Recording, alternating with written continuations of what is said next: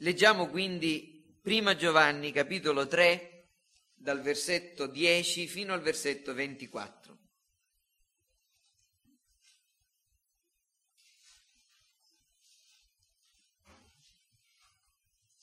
In questo si distinguono i figli di Dio dai figli del diavolo. Chiunque non pratica la giustizia non è da Dio, come pure chi non ama suo fratello. Poiché questo è il messaggio che avete udito fin dal principio, che ci amiamo gli uni gli altri, non come Caino che era dal maligno e uccise il proprio fratello. Perché l'uccise? Perché le sue opere erano malvagie e quelle di suo fratello erano giuste. Non vi meravigliate, fratelli, se il mondo vi odia. Noi sappiamo che siamo passati dalla morte alla vita perché amiamo i fratelli. Chi non ama rimane nella morte. Chiunque odia suo fratello è omicida e voi sapete che nessun omicida possiede in se stesso la vita eterna. Da questo abbiamo conosciuto l'amore. Egli ha dato la sua vita per noi e anche noi dobbiamo dare la nostra vita per i fratelli. Ma se qualcuno possiede dei beni di questo mondo e vede suo fratello nel bisogno e non ha pietà di lui, come potrebbe l'amore di Dio essere in lui? Figlioli, non amiamo a parole né con la lingua, ma con i fatti e in verità. Da questo conosceremo che siamo della verità e renderemo sicuri i nostri cuori davanti a Lui. Poiché se il nostro cuore ci condanna, Dio è più grande del nostro cuore e conosce ogni cosa. Carissimi, se il nostro cuore non ci condanna, abbiamo fiducia davanti a Dio e qualunque cosa chiediamo la riceviamo da Lui perché osserviamo i Suoi comandamenti e facciamo ciò che gli è gradito. Questo è il suo comandamento, che crediamo nel nome del Figlio suo Gesù Cristo e ci amiamo gli uni gli altri secondo il comandamento che ci ha dato. Chi osserva i suoi comandamenti rimane in Dio e Dio in lui.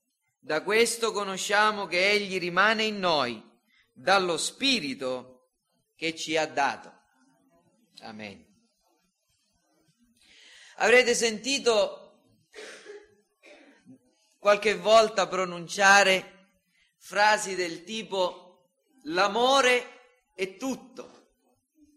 Ricordo di un famoso comico veramente dovremmo dire probabilmente meglio umorista, morto qualche anno fa, che stava passando qualche guaio, non ricordo esattamente, in un certo, eh, mentre, mentre eh, interpretava un certo personaggio e la sua fidanzata gli dice quando c'è l'amore c'è tutto. E lui pensandoci un po' replica, veramente mi sembra che era la salute quella quando c'è la salute c'è tutto. Un autore inglese si chiama C.S. Lewis eh, riferisce di un certo eh, poeta che scrisse una poesia dal titolo L'amore è abbastanza. E qualcuno abbastanza cinicamente, direi, la recensì e comunque insomma la criticò con questa semplice parola. No, punto. L'amore non è abbastanza. Perché vi sto dicendo queste cose stamattina? Perché abbiamo parlato dell'amore fraterno. D'altronde questo è il, il tema principale di questa sezione della prima lettera di Giovanni. Egli parla dell'amore che deve regnare, che deve essere la caratteristica che distingue i cristiani e le chiese cristiane e spiega come l'amore fraterno, l'amore che è servizio, abbiamo visto che non è un sentimento, ma è ubbidienza, espressione della volontà rinnovata, servizio umile gli uni nei confronti degli altri, è segno che siamo nati di nuovo, che apparteniamo a Dio, che siamo figli di Dio. E abbiamo ascoltato anche le forti esortazioni di Giovanni che ci dicono di non amare a chiacchiere, con la lingua, con le parole, ma con i fatti e in verità.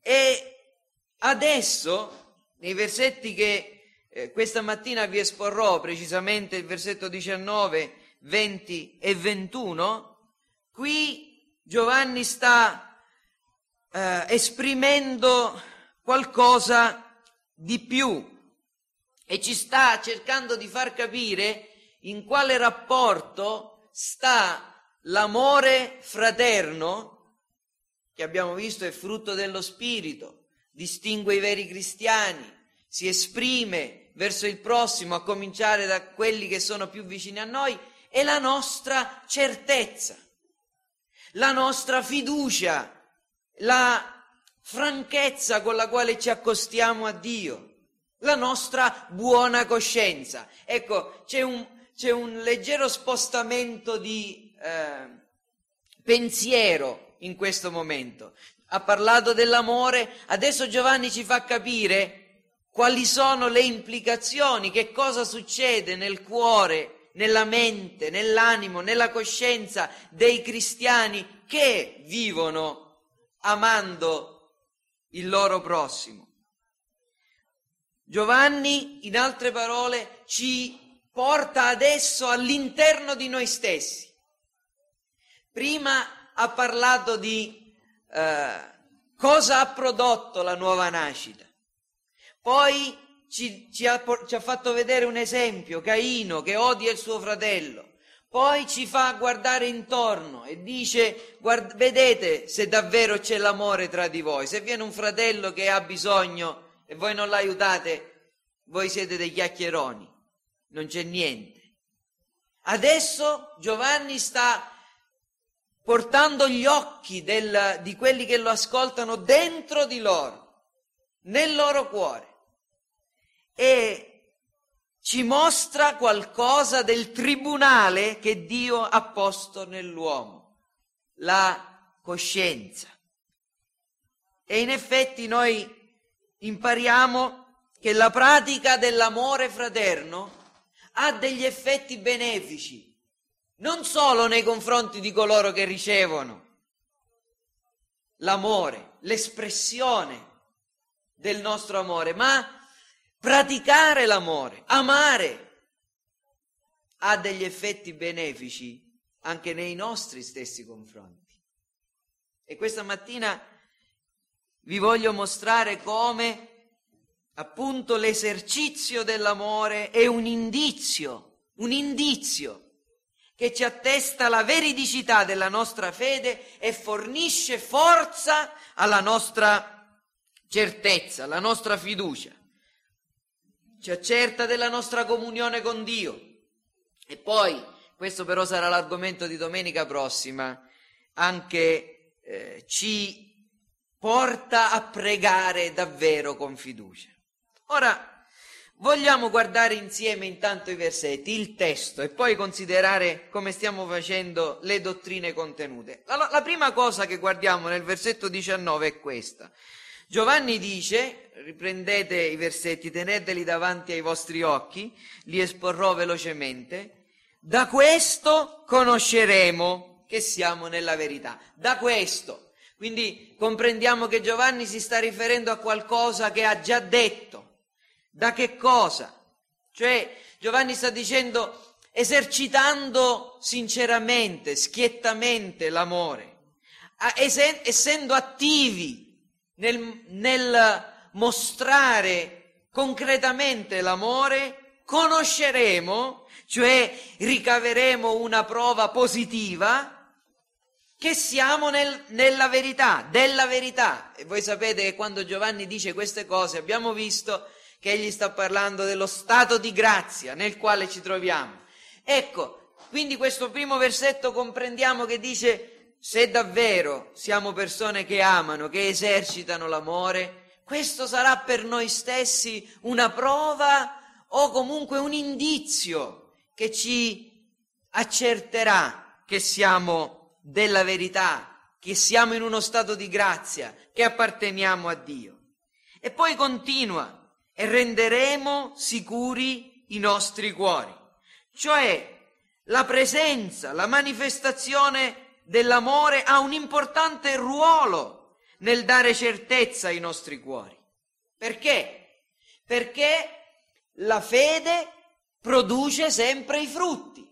Se noi vediamo il frutto, possiamo anche comprendere che, que- che se c'è un frutto ci deve essere un albero ci deve essere una radice, ci deve essere la vita. Giovanni aveva detto al versetto 10 che chiunque non pratica la giustizia non è da Dio, chi non ama suo fratello non è da Dio, chi lo ama, ecco, chi lo ama può pensare ed essere, avere un buon indizio nel valutare la sua nuova nascita. L'amore deriva dalla fede. E poi Giovanni introduce una parola molto importante. Ascoltate, da questo conosceremo che siamo della verità e renderemo sicuri i nostri cuori davanti a Dio. Sapete, questa parola davanti a Lui o davanti a Dio è un termine che ha a che fare con, la, eh, con il linguaggio dei tribunali comparire davanti a un giudice non significa presentarsi e dirgli buongiorno. Comparire davanti al giudice significa esporsi alla valutazione della propria giustizia o ingiustizia. E questo termine lo potete trovare riguardo a Gesù che viene portato davanti a Pilato, lo potete trovare usato anche in Seconda Corinzi 5:10 dove l'Apostolo Paolo dice che tutti compariremo davanti al tribunale di Cristo, lo stesso termine greco, non solo in italiano. E qui Giovanni ci sta dicendo che quando noi compariamo davanti a Dio, in, in altre parole, se noi siamo persone che vivono manifestando e mostrando l'amore nel servizio gli uni nei confronti degli altri, questo ci darà certezza, ci darà fiducia quando stiamo davanti a Lui, quando stiamo davanti a Lui. Non solo nell'ultimo giorno, ma sempre, in particolare quando preghiamo. Noi oggi stiamo davanti a Dio. Se si ha, perché una chiesa dove si manifesta e si vive l'amore cristiano autentico, non ipocrita, non superficiale, non sentimentale, è una chiesa che adora potentemente Dio. Perché è formata da persone che quando vanno ad adorare Dio hanno una buona coscienza dinanzi a Lui sanno di avere accesso, sanno di essere ascoltati, sanno che Dio è in mezzo a loro. Renderemo sicuri i nostri cuori davanti a Lui, davanti all'occhio divino che scruta i recessi del nostro cuore, davanti a colui che conosce ogni cosa, che vede nei nostri pensieri, se siamo persone che vivono, sfor- si sforzano, si impegnano a, a esercitare l'amore gli uni nei confronti degli altri, davanti a Dio saremo sicuri. Questo sta dicendo Giovanni. E poi continua e parla del pericolo e di cosa produce una cattiva coscienza. Al versetto 20 poiché se il nostro cuore ci condanna, l'importanza di avere una buona coscienza è che cosa accade quando davanti a Dio noi avvertiamo il nostro stesso cuore che ci condanna. se il nostro cuore ci condanna. Di che cosa sta parlando qui? Giovanni sta parlando dell'attività della coscienza, del credente. L'attività della coscienza del credente. Ditemi voi, fratelli, se ripensate un po' alle predicazioni di qualche domenica fa sull'amore fraterno e le cose che sono state dette, quando tornando a casa dopo aver ascoltato una predicazione del pastore Ferrari, del pastore Ulfo o una predicazione di quelle che prende la scrittura, la applica e la appiccica al cuore di ognuno di voi. Ripensate a quelle cose. Vi sentite pregando felici, contenti e tranquilli oppure sentite qualche vocina dentro di voi, come succede spesso a me quando riconsidero le mie stesse prediche, fratelli, che vi suggerisce tu sei un ipocrita, tu sei mancante, tu hai parlato di cose grandi, ma dov'è il tuo cristianesimo? Se il vostro cuore vi condanna, se il nostro cuore ci condanna, dice Giovanni, se il nostro cuore ci condanna davanti alla verità, davanti agli standard posti da Dio, davanti a quello che è il vero cristianesimo. Noi siamo davanti a Dio e ci interroghiamo e il nostro cuore dice, tu non sei così. Giovanni continua, se il nostro cuore ci condanna, Dio è più grande del nostro cuore e conosce ogni cosa. Cosa vuol dire? Vi confesso che esaminando eh, i commentatori c'è una certa divisione tra i commentatori. Alcuni dicono, seguendo in qualche modo Lutero, che se il nostro cuore ci condanna, noi dobbiamo avere fiducia in Dio non conta la condanna del nostro cuore, Dio è buono, Dio è grande, dobbiamo stare tranquilli. Altri invece, seguendo il commento di Giovanni Calvino, dicono che questo versetto significa un'altra cosa. Significa che se il nostro cuore, che ha una imperfetta conoscenza di noi stessi, se il nostro stesso cuore che non vede le cose come esse stanno davvero ci condanna, quanto più Dio, che conosce perfettamente non solo le nostre azioni, che valuta perfettamente le nostre motivazioni, pronuncerà una sentenza negativa rispetto a noi stessi rispetto alla nostra giustizia. In altre parole, Calvino dice che la testimonianza del nostro cuore non può essere meno severa di quella di Dio e che dobbiamo considerare questa frase come se dicesse se manchiamo di avere una buona coscienza, quanto più dobbiamo temere il giudizio di Dio che conosce ancora meglio di noi la profondità della nostra corruzione e la mancanza di conformità alla sua perfetta legge morale. In altre parole, mentre Lutero la considera un conforto, Calvino considera questa frase come una esortazione, una esortazione ad avere una buona coscienza. E io credo che si debba intendere in questo senso. Perché? Perché tutto questo paragrafo è un'esortazione. Un'esortazione ad amare i fratelli, un'esortazione ad essere attivi, Quindi, se il nostro cuore ci condanna, Dio è più grande del nostro cuore e conosce ogni cosa. Deve essere inteso nel senso che Dio vuole che ci esercitiamo ad avere una coscienza buona, non una coscienza che ci accusi continuamente.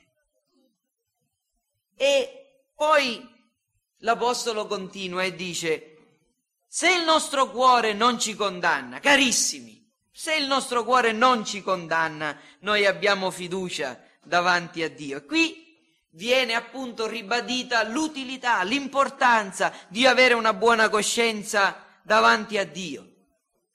Se il nostro cuore non ci condanna, che cosa significa? Se siamo senza peccato? Se ci consideriamo immacolati? No, no, non significa questo. Nessun cristiano, vi ricordate, l'ha detto Giovanni stesso, chi dice di essere senza peccato è un bugiardo. Nessun cristiano potre, potrebbe mai dire io sono senza peccato. Questa espressione piuttosto significa non che ci sentiamo a posto a ca- davanti a Dio a causa delle nostre opere, ma semplicemente che abbiamo delle buone ragioni per poter affermare che ci troviamo in uno stato di grazia davanti a Dio, che siamo perdonati, che in virtù della fede siamo giustificati, che viviamo purificandoci vi ricordate il grande messaggio del, del capitolo 3? Chi ha questa speranza in lui si purifica come egli è puro. Non un uomo che è puro, ma un uomo che si purifica può avere una buona coscienza. Non un uomo che è immacolato, ma un uomo che combatte ogni giorno contro il peccato. È colui che ha una buona coscienza davanti a Dio. L'Apostolo Paolo eh, parla di questa, ci fa comprendere qualcosa di, questo, di, quello che stiamo dicendo. In Prima Corinzi al capitolo 4, dove vers- nei versetti 3 e 4 dice così, a me pochissimo importa di essere giudicato da voi o da un tribunale umano. Vedete che il linguaggio è ancora quello forense. Anzi, non mi giudico ne- neppure da me stesso, infatti non ho coscienza di alcuna colpa. Per questo però, non per questo però sono giustificato. Colui che mi giudica è il Signore. In altre parole, Paolo sta dicendo io non, non riconosco in me dei, eh, di, di essere colpevole. Questo non significa che sono senza peccato. Quello che voglio dire è che il mio giudice è il Signore e noi possiamo aggiungere è colui che è il nostro giudice e anche colui che ha, ci ha giustificati. Quindi qui nel versetto 21 viene ribadita l'importanza di una buona coscienza e poi alla fine si conclude abbiamo fiducia davanti a Dio. Anche questa parola è molto importante, la fiducia.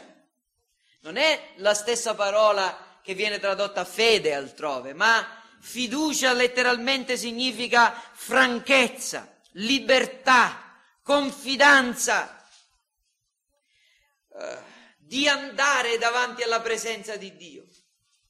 È l'attitudine di un figlio, di un bambino che non come alcuni, non come i nostri figli che quando hanno fatto le cattiverie alla mamma durante il giorno, poi sentono arrivare il papà e sanno che ci sarà almeno una tiratina d'orecchie.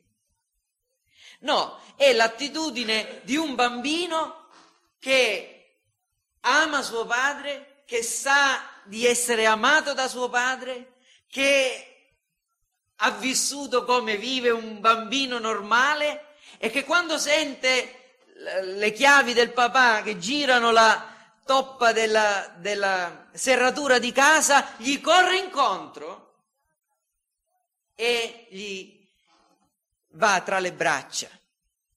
Una fiducia che è una franchezza, una libertà del fatto che si può andare a Dio. Se abbiamo una buona coscienza, questa è la parresian della quale si parla qui, la franchezza, la libertà di accostarci a Dio. Lo scrittore agli ebrei ne parla abbondantemente. Allora, avendovi esposto, avendo esposto questi versetti, che cosa possiamo vedere? Vediamo eh, un paio di cose, di dottrine bibliche. La prima e che queste, le, le verità che Giovanni esprime in questi versetti hanno a che fare con la dottrina biblica della coscienza. La dottrina biblica della coscienza. Se il nostro cuore ci condanna, se il nostro cuore non ci condanna. Qui si parla di cuore e molte volte nella scrittura, quando si parla di cuore, si intende proprio la coscienza. Voglio riportare la vostra mente a un episodio dell'Antico Testamento. Vi ricordate quando Davide si era rifugiato nella caverna di Enghedi e il re Saul lo inseguiva? E a un certo punto Saul si reca a fare i suoi bisogni, così è scritto, nella caverna e qualcuno dice a Davide, il Signore te lo dà nelle mani. E Davide 4-4 si avvicina a Saul e l'unica cosa che riesce a fare è tagliare un lembo del mantello del re Saul. Che cosa dice la scrittura? Cosa accade a Davide in quell'occasione? È scritto che il cuore gli batté il cuore gli batté. Cosa significa? La sua coscienza lo accusò, divenne attiva, gli fece sentire che stava facendo, per quanto non stesse facendo nulla di male, al re Saul stava facendo qualcosa che poteva in qualche modo essere considerato pericoloso o comunque sbagliato. Il cuore gli batté. La coscienza di Davide parlò al suo stesso, alla sua stessa consapevolezza. Ecco, che cos'è la coscienza? La coscienza, mm, l'Apostolo Paolo ne parla abbondantemente, la personifica, la definisce un testimone. Ci sono molti versetti che non metto davanti a voi, ma Avrete, potete vederli e dovreste conoscerli, un testimone, un tutore che ci proibisce di compiere ciò che è male, un giudice che pronuncia sentenze, che condanna quindi, uh, un testimone che dice hai fatto bene, hai fatto male. Richard Sibbs, un uh, famoso uh, predicatore puritano, lo chiamavano il dottore celeste e noi abbiamo il bel libro La canna rotta e il lucignolo fumante, in cui si vede che quest'uomo era un profondo conoscitore del cuore dell'uomo, dei moti dell'animo. Richard Sibbs dice, definisce la coscienza il tribunale che Dio ha stabilito all'interno dell'uomo. Esponendo 2 Corinzi 1,12, quel versetto che dice questo infatti è il nostro vanto è la testimonianza della nostra coscienza? Dice così, ascoltate, la coscienza è un registro dove vengono scritte tutte le cose che facciamo. La coscienza scrive i suoi diari, riportandovi ogni cosa senza trascurare nulla, nemmeno quello che noi crediamo di avere dimenticato. È mai successo di aver fatto delle cose delle quali vi siete proprio dimenticati e poi nel mezzo della notte o nel mezzo della vostra preghiera personale o nel mezzo di una predicazione, torna alla vostra consapevolezza quella parola che avete detto in quel modo, quell'azione che avete fatto per quello scopo.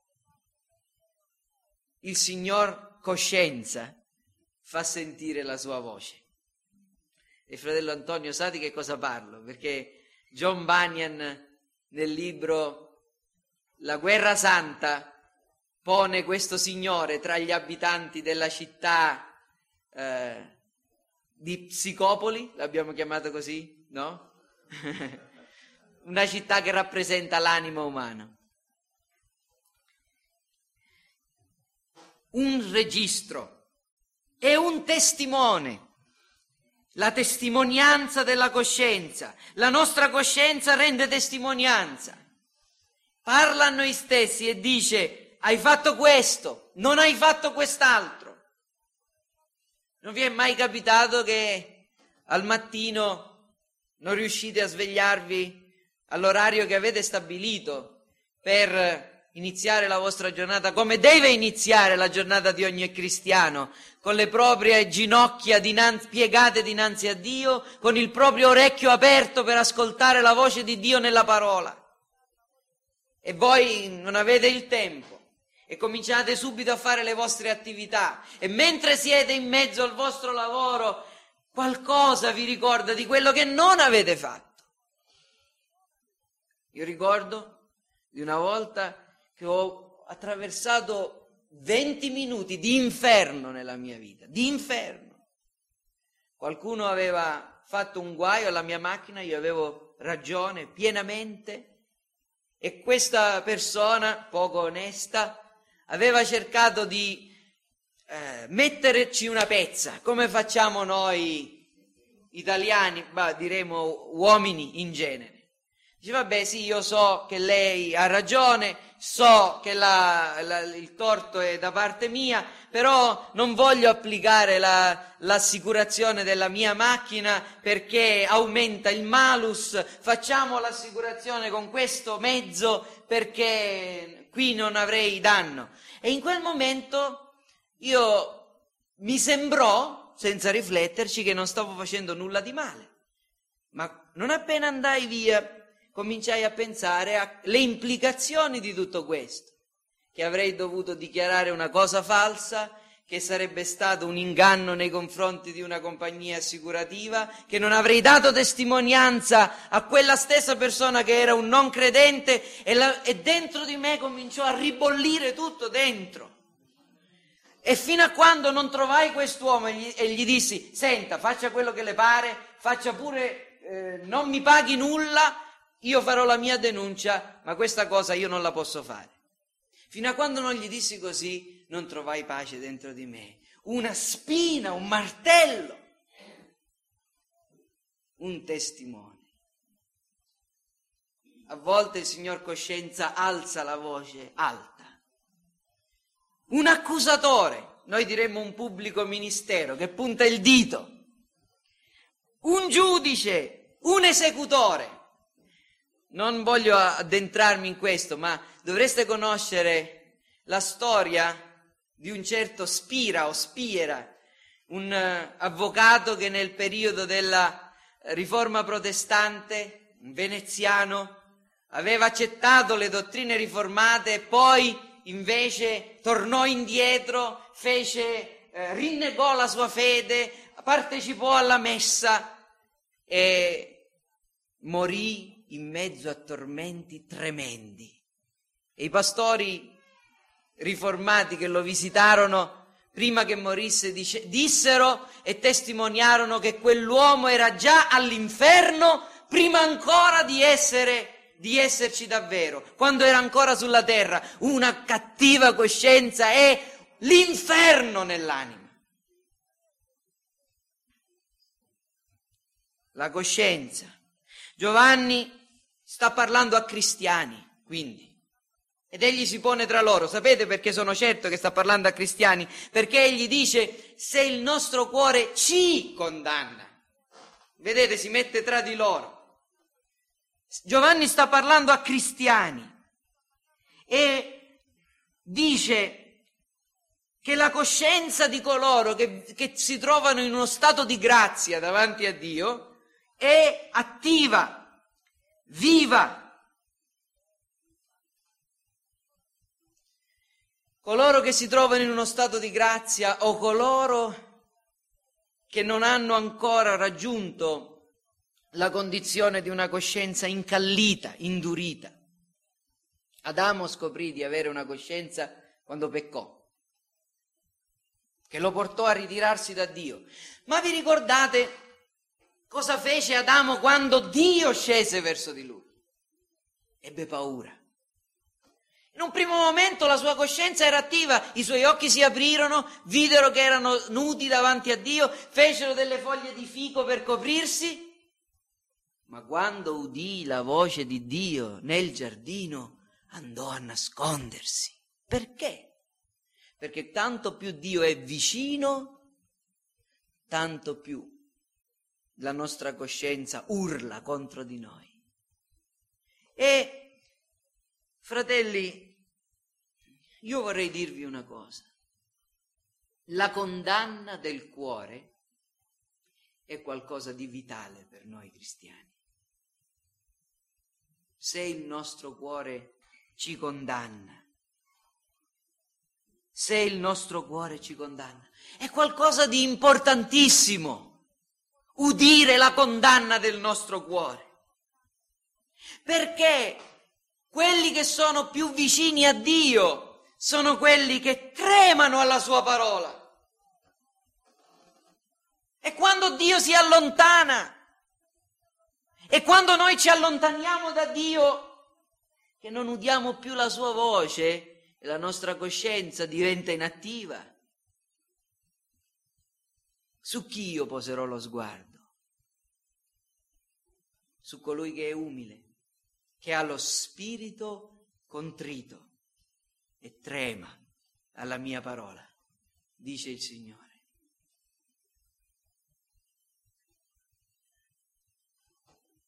Come funziona la coscienza del cristiano?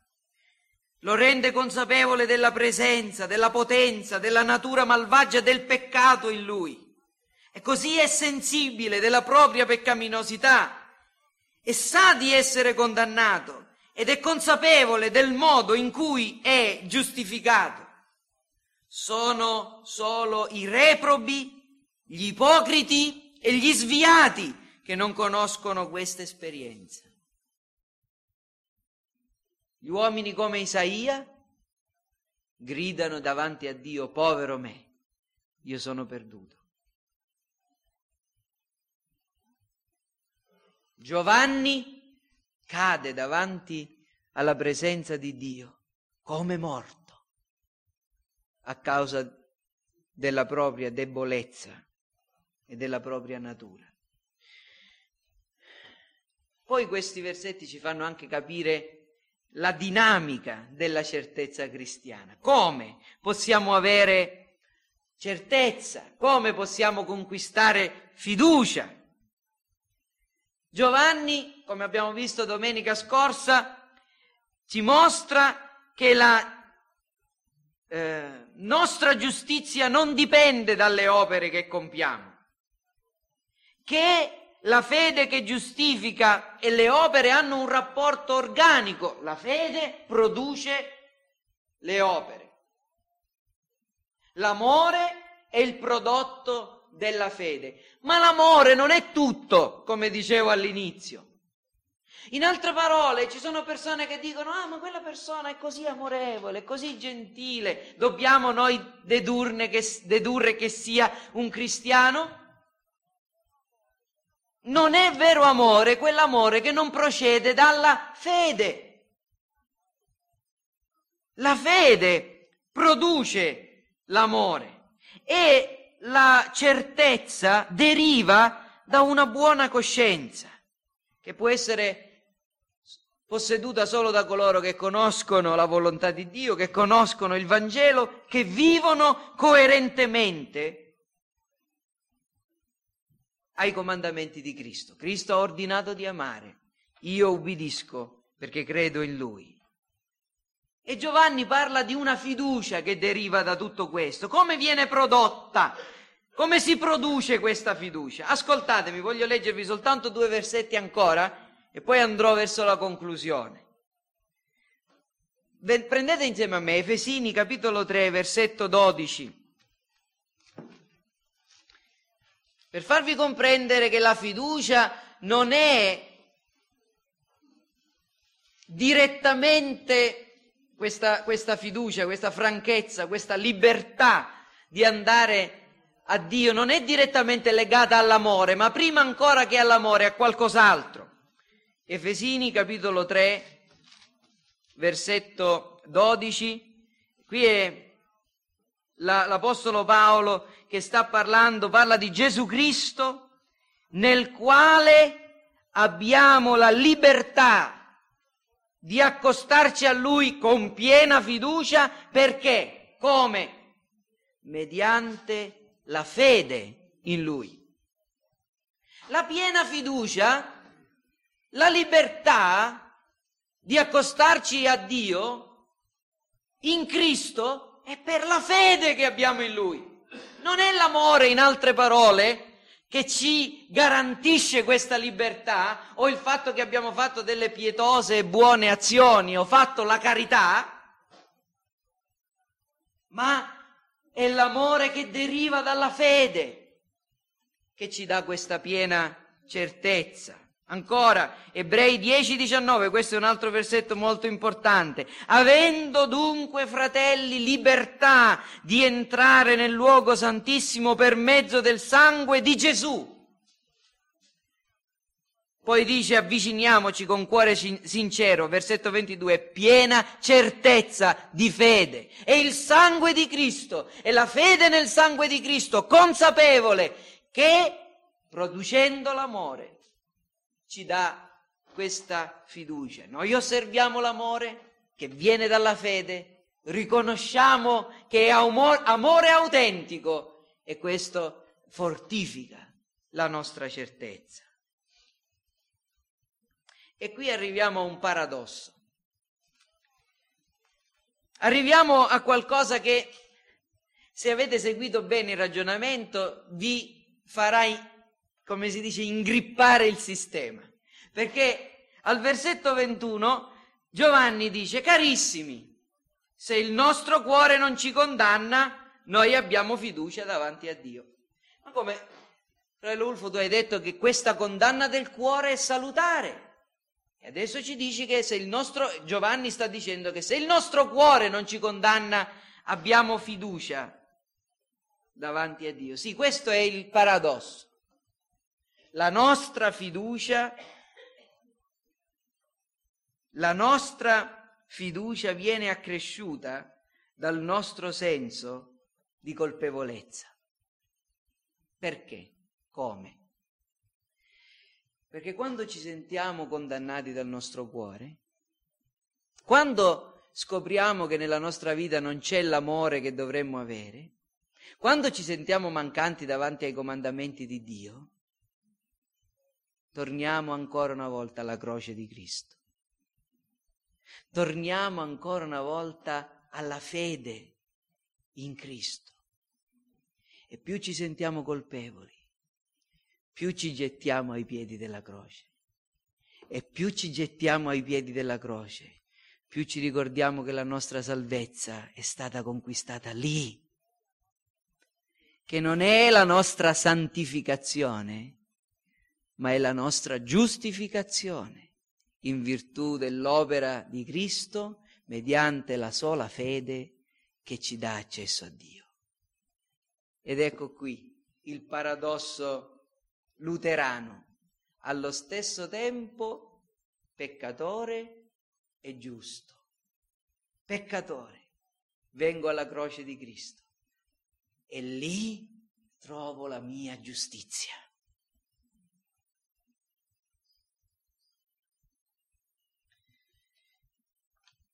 Lasciate che applichi queste verità adesso a ciascuno di noi. Prima di tutto voglio iniziare con coloro che hanno un tribunale deserto nel loro cuore. Un tribunale deserto. Non c'è giudice, non c'è pubblico ministero, non ci sono testimoni. Nel vostro cuore ci siete soltanto voi stessi. Ci sei solo tu.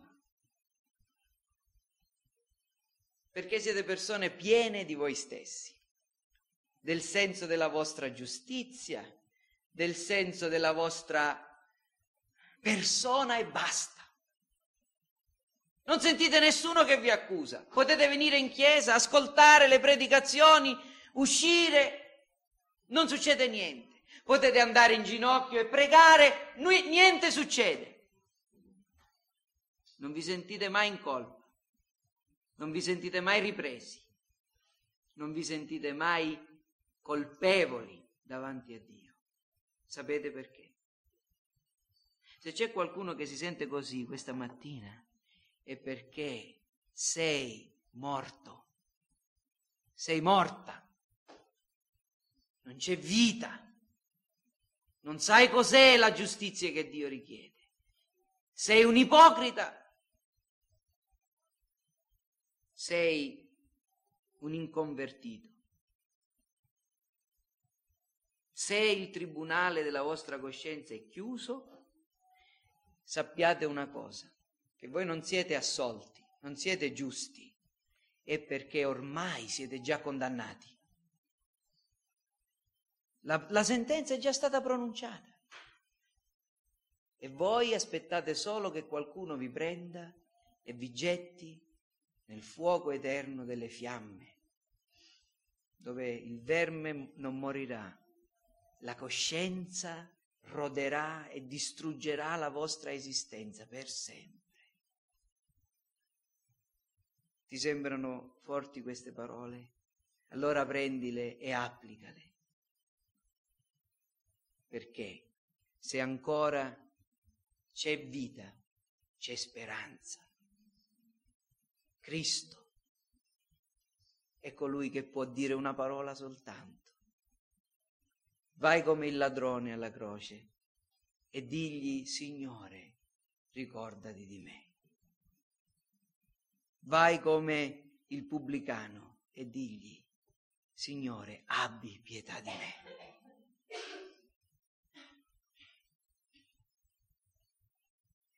Fino a quando ci sarà la Chiesa su questa terra, ci sarà il Vangelo.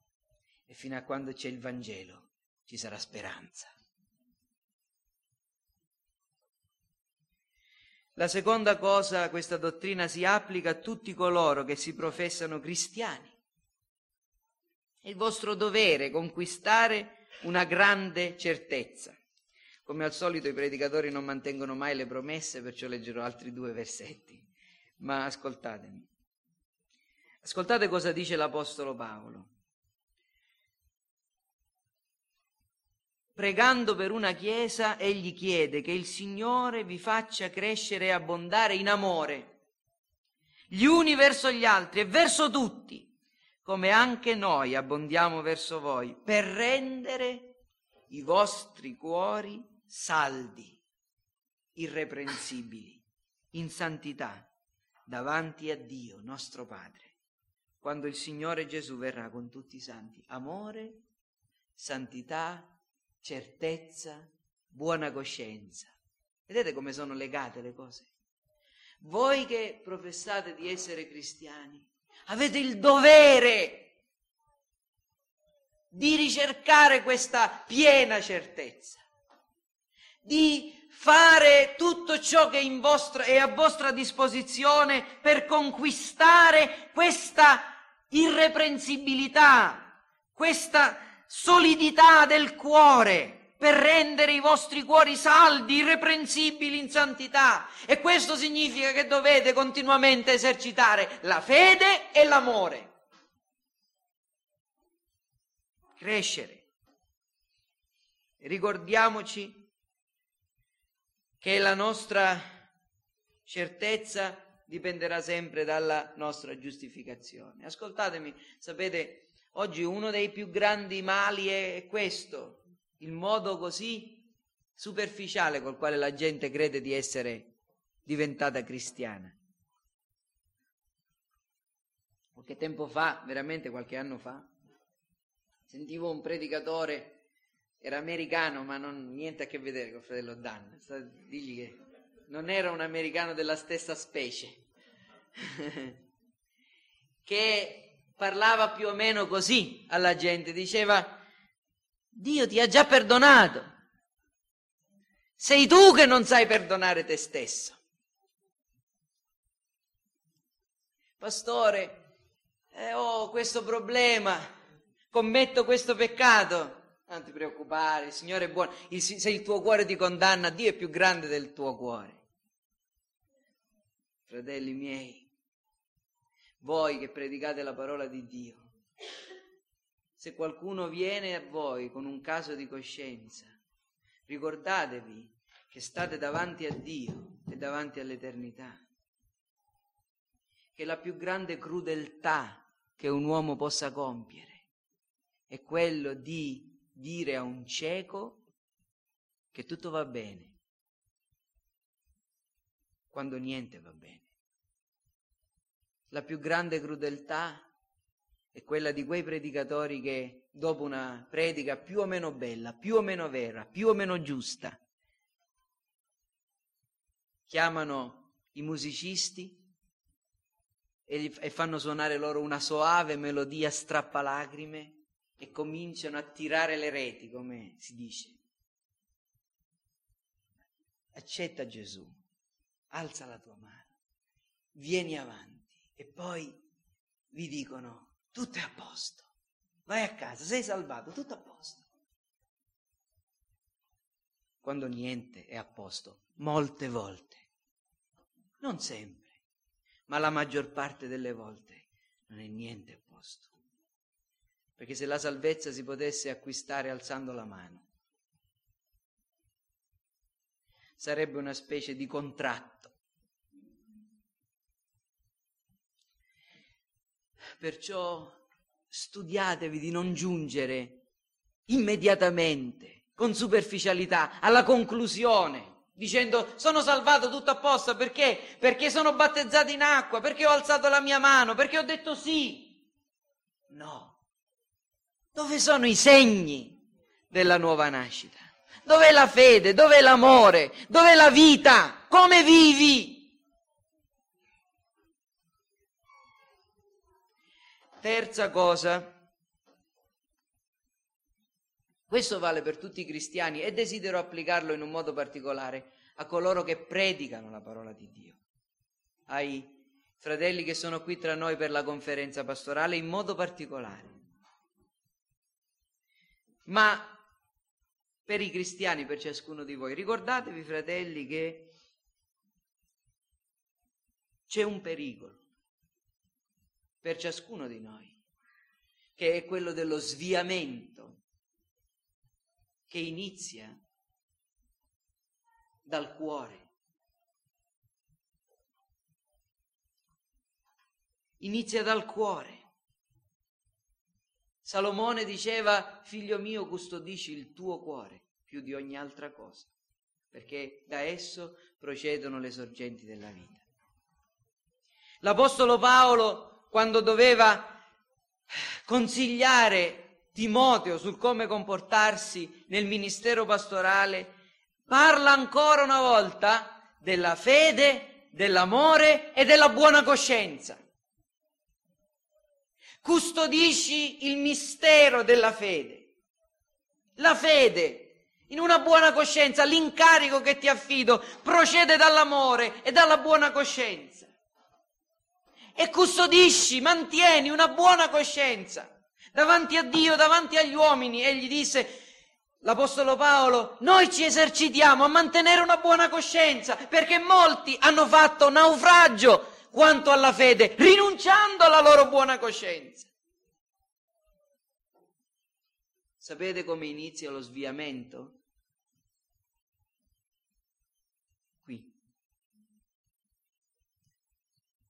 Ci sono persone che a volte noi ci meravigliamo.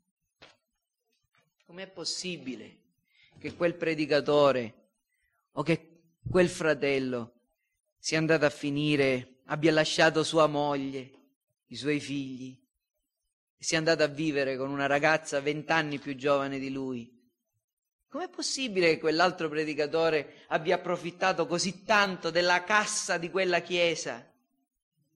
Com'è possibile che quell'uomo così zelante, i cui messaggi hanno edificato molti, adesso viva peggio dei reprobi? E guardate, fratelli, che nella storia del cristianesimo non ce n'è né uno, né due, né tre.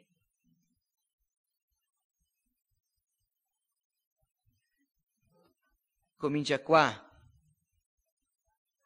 Quando non sentite più la condanna del cuore, quando non vi sentite più spinti alla croce di Cristo, quando il tribunale nel cuore si acquieta, quello è il principio della fine, o forse è già la fine. Solo questione di tempo. per amore di Dio, fratelli, predicatori. Chi parlerà di Cristo? Chi predicherà il Vangelo. Se non saranno uomini e anche donne nella loro testimonianza privata, che conservano il mistero della fede in una buona coscienza e che si esercitano di camminare nell'amore. Che Dio ci conceda di essere così, perché solo così vivremo per la gloria sua. Amen.